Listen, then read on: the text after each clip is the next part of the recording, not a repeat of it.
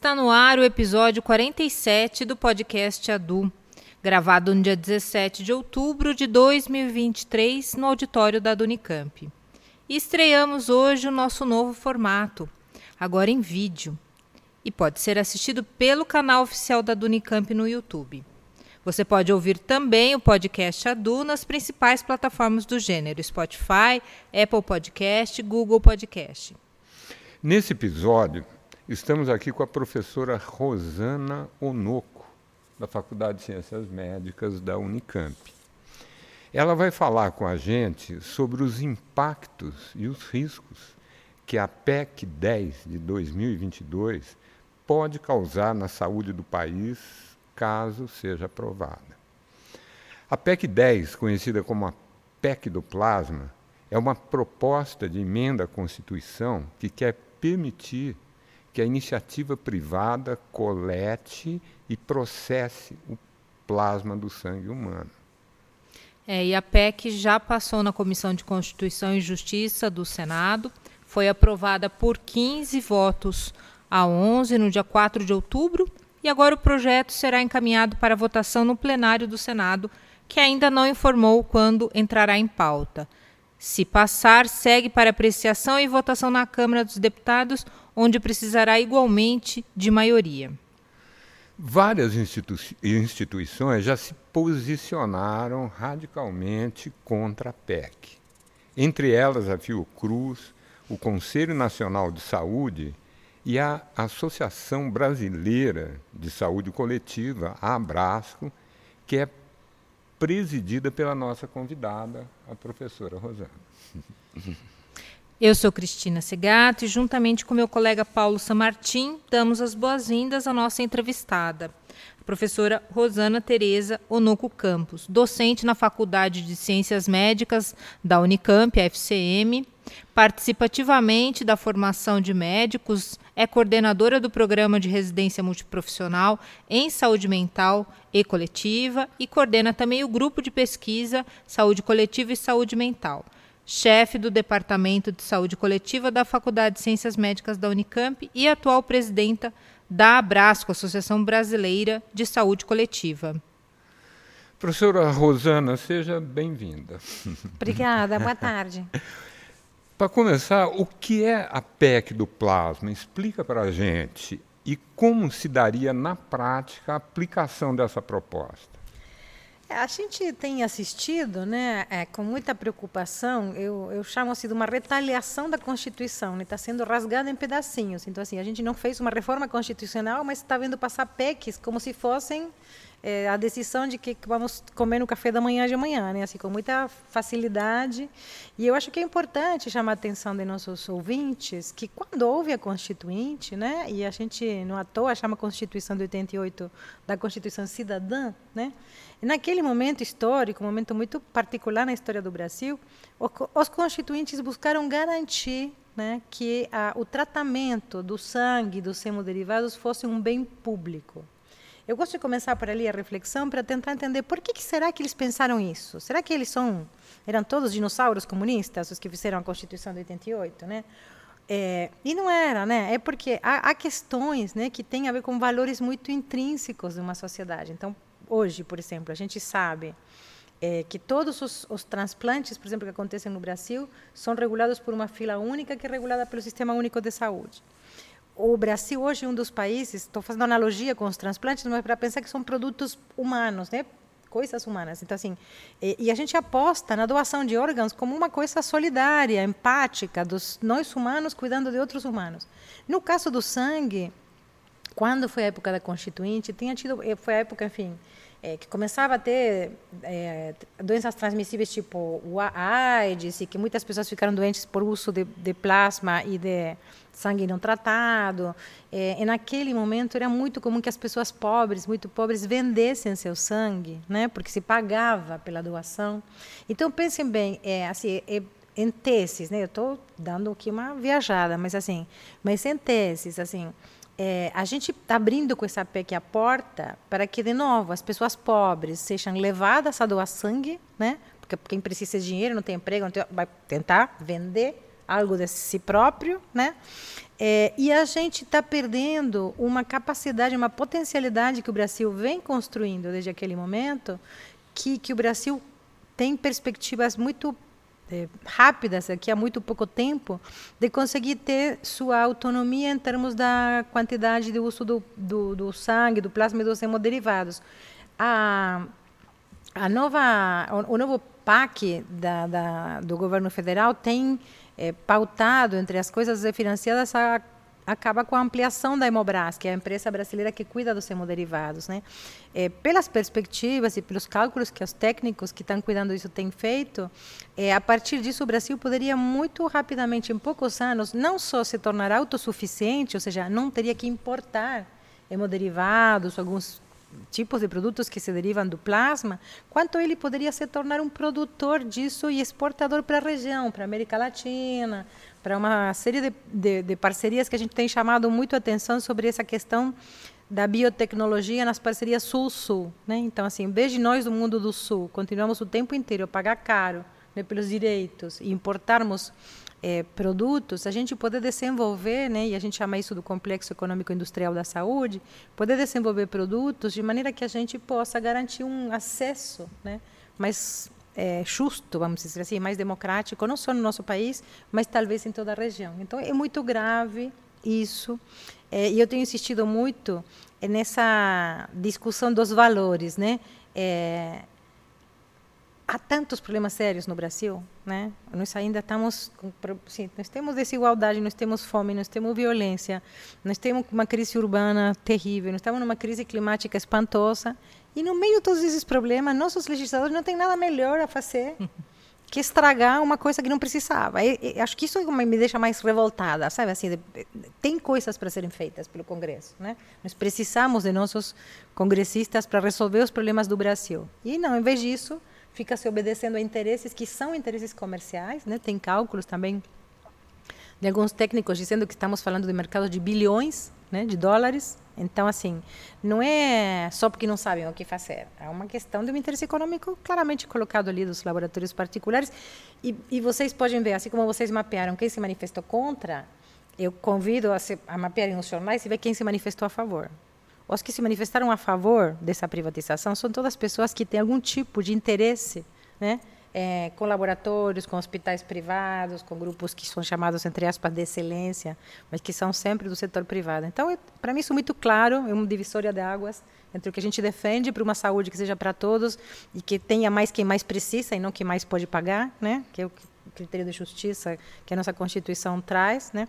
Então, por isso que a gente está tão preocupado com essa PEC, a gente se organizou muito, trabalhou muito, conversamos com a maioria dos, dos, dos, dos senadores que, participavam da, da comissão né, de, de Constituição e Justiça, perdemos lamentavelmente por muito pouco, né, por quatro votos. Fiquei muito triste o dia dessa votação, mas enfim, acho que esse é o trabalho das instituições, das organizações da sociedade civil.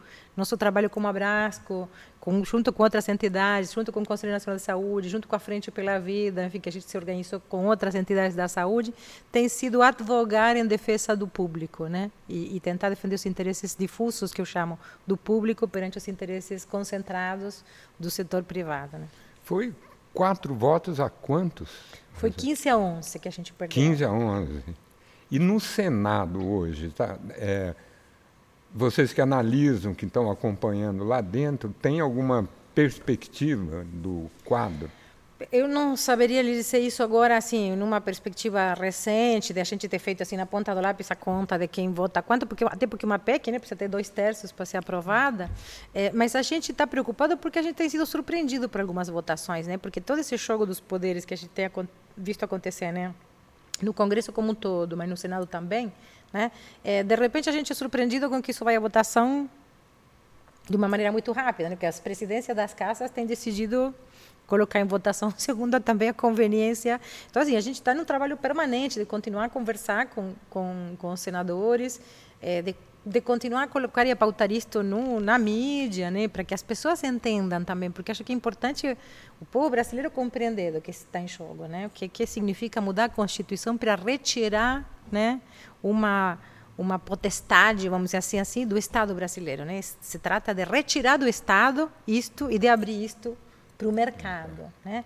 Eu sou de uma área dentro da, da saúde coletiva que é a área de políticas. Né? Eu falo que a, as lógicas do mercado não funcionam na saúde e, e é, é, é, um pouco desonesto quem quer nos convencer de que a lógica do, do mercado poderia funcionar, porque eu falo assim, olha, gente, você vai comprar um par de sapato, você é livre de escolher quando quer comprar sapato, que tipo de sapato te agrada e até onde você pode pagar não pagar um tipo de sapato ou outro. Mas quando me mandam realizar uma tomografia ou usar um plasma, ou uma transfusão de sangue. Eu não escolho. O, o, o, o aspas quíntuplas, né?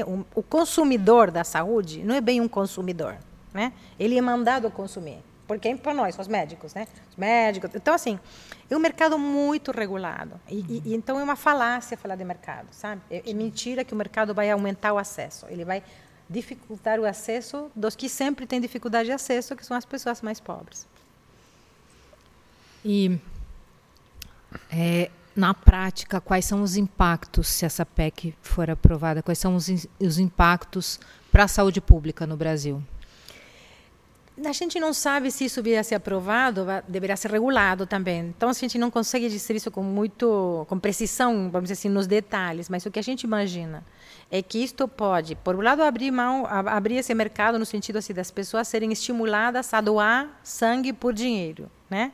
É, por outro lado, alguns determinados produtos que são hemoderivados, que a gente chama que são produzidos a partir do plasma, enfim, é, possam se tornar mais caros, quem sabe? O próprio Sistema Único de Saúde tenha que pagar mais caro. É, nós não sabemos como vão se organizar e se reordenar essas forças a partir das, da, da, das empresas, das companhias privadas. Mas é um negócio milionário, então não é à toa, vamos dizer assim, que há tanto interesse e tanta força colocada nisso. É, e que isso apareça, eu acho que estrategicamente assim, é, é, muito importante também que as pessoas comecem a aprender a escutar as notícias e a suspeitar de algumas coisas, porque, insisto, é, se coloca isto em votação agora, em outubro de 23, uma proposta de PEC que é do ano passado, né, passado retrasado, é, e que é no momento em que se disse, não, o, o o que está faltando de obra da Hemobras para conseguir sua autonomia e sua vai ser tem o dinheiro, vai ser financiado, haverá um crescimento da Hemobras, né? E na hora que o governo federal diz é, há um investimento e prioridade para o desenvolvimento brasileiro cuidar disso que a gente chama do complexo econômico industrial da saúde. Por que que é prioridade? E o governo brasileiro está dizendo que isto é algo que será financiado, porque tem estudos mostrando que esse tipo de desenvolvimento é um desenvolvimento importante, interessante para um país como o Brasil. Em que sentido? Em vez de a gente exportar somente carne bovina ou em vez de exportar somente soja, a gente pode ter autossuficiência desses insumos médicos, biomédicos, que são importantes e que são coisas que a gente costuma pagar caro né, no mercado internacional, que, des, que desbalançam de uma certa forma a nossa balança comercial, mas ao mesmo tempo a gente pode passar a exportar produtos que têm um grande valor agregado, um grande valor agregado do ponto de vista também do conhecimento, da tecnologia, do tipo de mão de obra que ocupam. Então, assim, você é o tipo de mão de obra que se ocupa para um, uma fábrica de hemoderivados, uma fábrica de medicamentos ou de insumos, é totalmente diferente do que eu preciso só para exportar soja, por exemplo. Então, significa para o Brasil um tipo de desenvolvimento e de retomada né, de um processo de industrialização muito importante. E eu acho que há, um, há uma proposta, não sei se vai ser cumprida, mas estrategicamente está colocado hoje no cenário político né, nacional. E eu acho que não é casual, que neste momento tiram da gaveta, uma, é. inventa-se um problema que não existia. Né? Até porque tem uma informação importante, né, professora? 80% dos insumos e produtos da saúde, o Brasil importa. Isso, isso. Né? Isso é um. Vocês devem se lembrar muito bem de como foi o começo da pandemia. No começo da pandemia, a gente não tinha nem máscara, aquelas máscaras comuns, é, porque era tudo importado da China. E fechou-se o comércio com a China e, de repente, a gente não tinha máscara. Levou todo esse primeiro mês do fechamento, vocês devem lembrar. Sim, Até Sim, que as fábricas. E era óbvio que o Brasil consegue fabricar máscara, é óbvio. Era óbvio. Tanto que hoje a gente tem máscaras nacionais. Então, assim, mas por que, que a gente tem esse, é, eu acho que esse grau de dependência, enfim, tem a ver com muitas coisas, não, é minha, minha área, pensar assim, comércio internacional, mas é evidente né, que, do ponto de vista estratégico, do ponto de vista da soberania nacional, do ponto de vista da autossuficiência, de um sistema de saúde como o SUS, que minha preocupação sempre é o sistema público de saúde. É, o Brasil tem, o, o, Lula fala isso para todo lado, todo mundo fala assim, que é o sistema de saúde, o maior sistema de saúde público de um grande país, assim, de acesso universal. Então, é claro que o legislador deveria estar preocupado com tornar os insumos que permitem que o SUS funcione mais barato e não mais caro. Percebe que é um contrassenso? Perfeito, de repente, nossos perfeito. senadores fazendo o contrário é importante porque é estratégico, porque é uma questão de direito do cidadão brasileiro, acessar a saúde e que todos tenhamos acesso ao que a gente precisa, né? Não porque eu sou mais rica, possa pagar um plasma que está melhor processado que outro, ou que eu tenha acesso porque eu posso pagar uma transfusão e outro não vai ter acesso, né?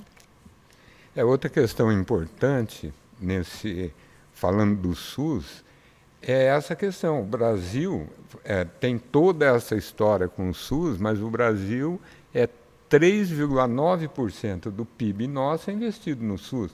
Países que têm um sistema público de saúde, como Inglaterra, Reino Unido, mesmo Espanha, Portugal, é 7, 8%. Né? Então... Essa é uma luta assim que a gente tem se engajado muito também a nossa associação, né, a Associação Brasileira de Saúde Coletiva, também juntamente com outras entidades da, da saúde coletiva, muito fortemente é, com a Frente pela Vida. Recentemente, o mês passado, a Brasco e a ENSP, que é a Escola Nacional de Saúde Pública, organizamos um seminário lá no Rio sobre o tema do financiamento, porque esse também é um tema que não entrava na agenda e eu acho que é uma das poucas, entre aspas, quíntuplas e com perdão, é, mas assim, coisas que, que, que passou bem depois da pandemia. E é que antigamente assim, tinha certos setores liberais, fiscalistas, que diziam o tempo inteiro que não, que o SUS tinha dinheiro suficiente e que só se tratava de problemas de gestão e de administração. Depois de fartos trabalhos mostrando dados como esse que você tá, acabou de dizer, eh, hoje nem esses setores da direita mais liberal eh, são capazes de dizer que o SUS não precisa de mais recurso. E esse é uma, um deslocamento também da luta política. Percebam, nós conseguimos como país, como sociedade, nós como movimento sanitário, empurrar a agenda política ao ponto de que agora ninguém mais consegue negar que o SUS precisa de mais recurso público. O que, que começa agora? A disputa pelo recurso público. Então, nós tudo bem, podemos ter SUS, desde que o SUS compre do privado. Perfeito. E esse, esse é o deslocamento político que acontece nesse momento. E por isso que a gente está tão preocupado. Tem vários setores que é assim, né? Que o SUS cobre 100% mas 100%, mas a prestação é paga ao setor privado. Né? Então, nossa luta do movimento sanitário, da Abrasco, das outras entidades, tem sido para dizer, olha, um SUS sustentável, o SUS que cresce, que resolve os gargalos que ele ainda tem, como a gente quer, e que de, fe, de fato né, garanta o direito à saúde, acesso ao direito à saúde, precisa poder ter mais autonomia em relação aos seus próprios insumos. A dependência externa é ruim. A dependência, quando a gente fica refém de determinados cartéis de venda de alguns insumos, é péssima. Né? Então, nós precisamos, sim, entender que o que está em jogo é um, é um jogo de apropriação, por dizer assim, de apropriação do recurso público. Né? É, e esse é o jogo de forças que neste momento está em disputa, ainda que pareça tão silencioso, ainda que pareça que o PEC da sangue não tem nada a ver com a hemodiálise, tem tudo a ver.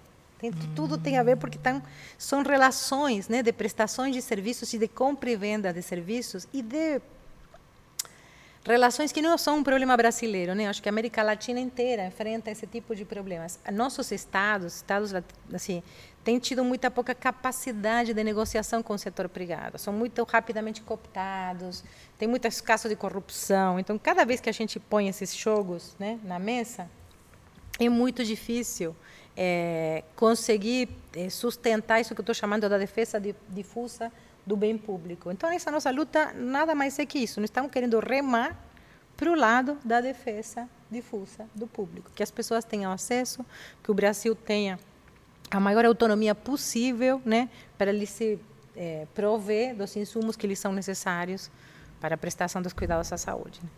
Nesse caso, é, suponhamos né, que tenha privatização dos hemocentros. Né?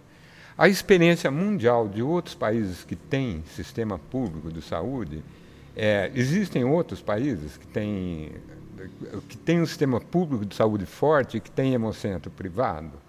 Tem essa experiência Não sei responder sua pergunta. Então, não tenho feito esse levantamento recentemente. Precisaria estudar para ver como é que é. Mas, assim, é, a maioria, a maioria dos países que têm sistemas públicos é, não abrem mão da sua capacidade de regulação desse mercado dos insumos. Então, não saberia dizer especificamente como como está isso nesses países em relação aos hemocentros. Mas eu acho que também é uma ressalva ali que a gente precisava estudar, porque às vezes a gente vai ver, nossos, nós que estudamos sistemas e tal, costumamos ir olhar quem tem sistema público parecido. Né? Então a gente vai para a Austrália, a gente vai para ver como funciona na Inglaterra, é, enfim, Espanha, Portugal, agora com modelos um pouco diferentes. Mas eu insisto, não é suficiente essa comparação. É útil, é sempre uma referência, é sempre uma inspiração, mas ao sul do Equador, né, como disse o Chico Buarque, não existe pecado e também não existem outras regulações. Então nós precisamos é, prestar muita atenção em como se organiza isso nos nossos, nos nossos é, territórios. Né? No, no, caso, o, suponhamos, é, hemocentros privados, o SUS iria, teria né, que adquirir Sim Claro, adquirir claro. É, derivados do. O SUS hoje adquire fora, né? importa, o SUS até importa. É, e, e, e, a ideia é que ele não precisa importar mais, que ele se torne autossuficiente. Então, esta disputa entra precisamente nesse momento também. Por isso que são capitais que estão interessados nisso, que não são somente brasileiros, né? São interesses que também vêm de fora, é, de uma certa forma, querer manter um mercado, né? É, que enfim, quem trabalha com isso, gente, quem vende remédio, quem vende insumo, assim, é, vive disso, vive lucra de, de, um produto que é um bem é, que, insisto, não deveria ser regulado pelo mercado, né? É um bem que precisa de outras regulações.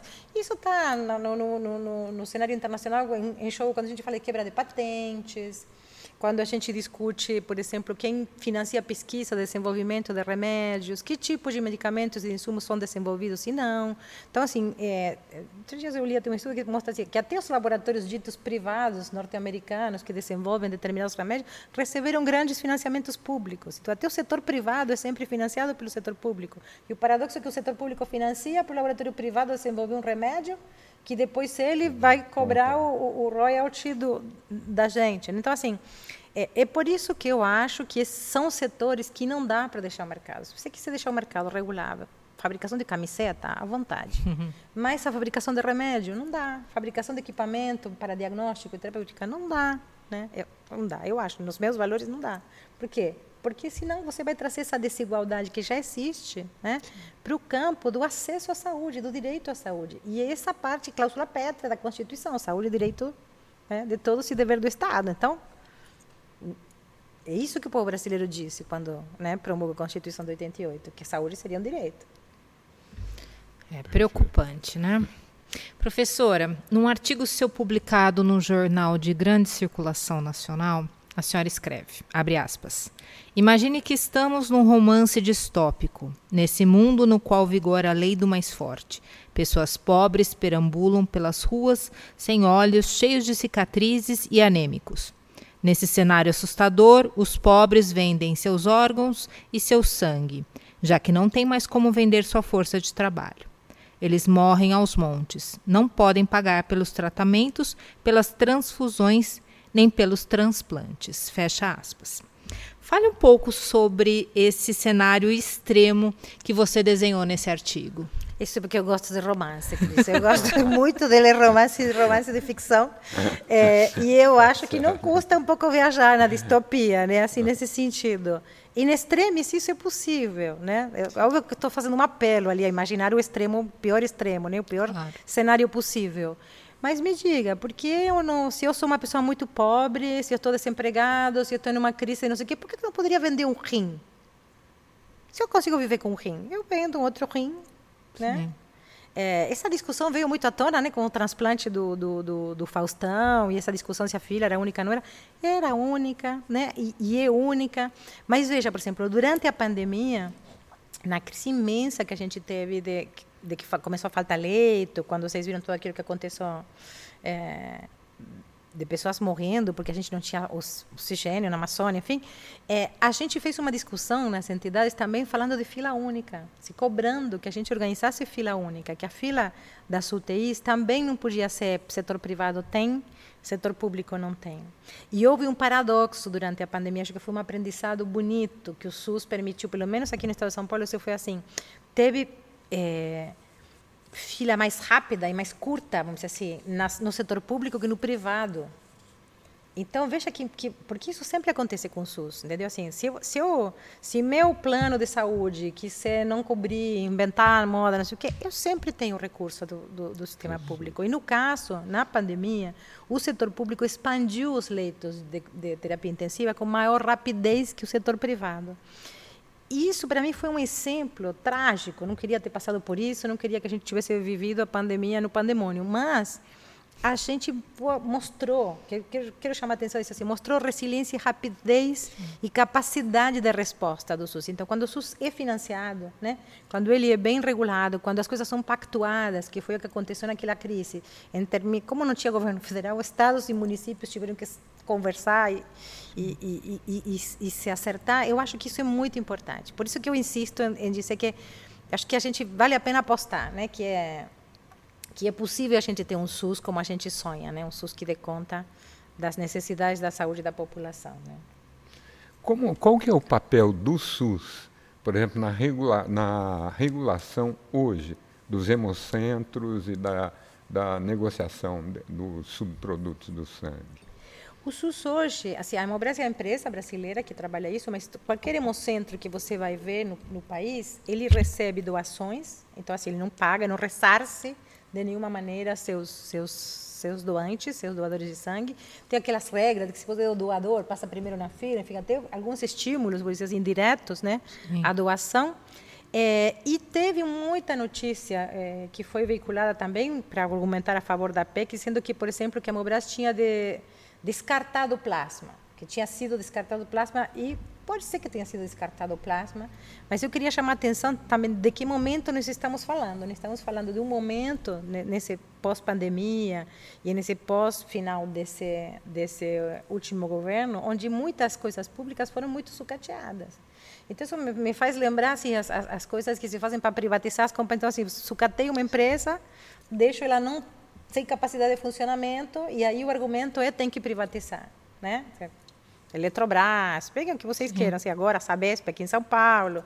Então, assim, quando uma empresa que se mostrou competente, quando a gente tem no mundo experiências ao contrário, né, de que as empresas de água, por exemplo, na Europa estão sendo restatizadas. Então, eu acho que a gente tem que sair dessa Parece que uma coisa assim meio maquiavélica, do bem e do mal, sabe? Se é bom privatizar tudo, é ruim privatizar nada. Eu acho que as coisas essenciais, a gente não pode abrir mão de que o Estado tenha estrategicamente o controle disso. Água, energia, saúde, são questões de segurança, enfim, onde a gente não pode achar, eu acho que seria uma ingenuidade, uma, uma coisa... É, quem é, a maioria não é bem intencionada, mas quem é bem intencionado é muito ingênuo para achar que o mercado é capaz de resolver essas questões. Não é capaz, né? não é capaz. Perfeito. Muito bem. Muito bem, professor. A gente agradece aqui a sua participação no podcast Adu. Nós vamos encerrar esse episódio. E siga nossas redes sociais, nosso site e fique por dentro dos temas que serão abordados no próximo episódio do podcast Adu. Nos vemos no próximo episódio. Até lá. Obrigada.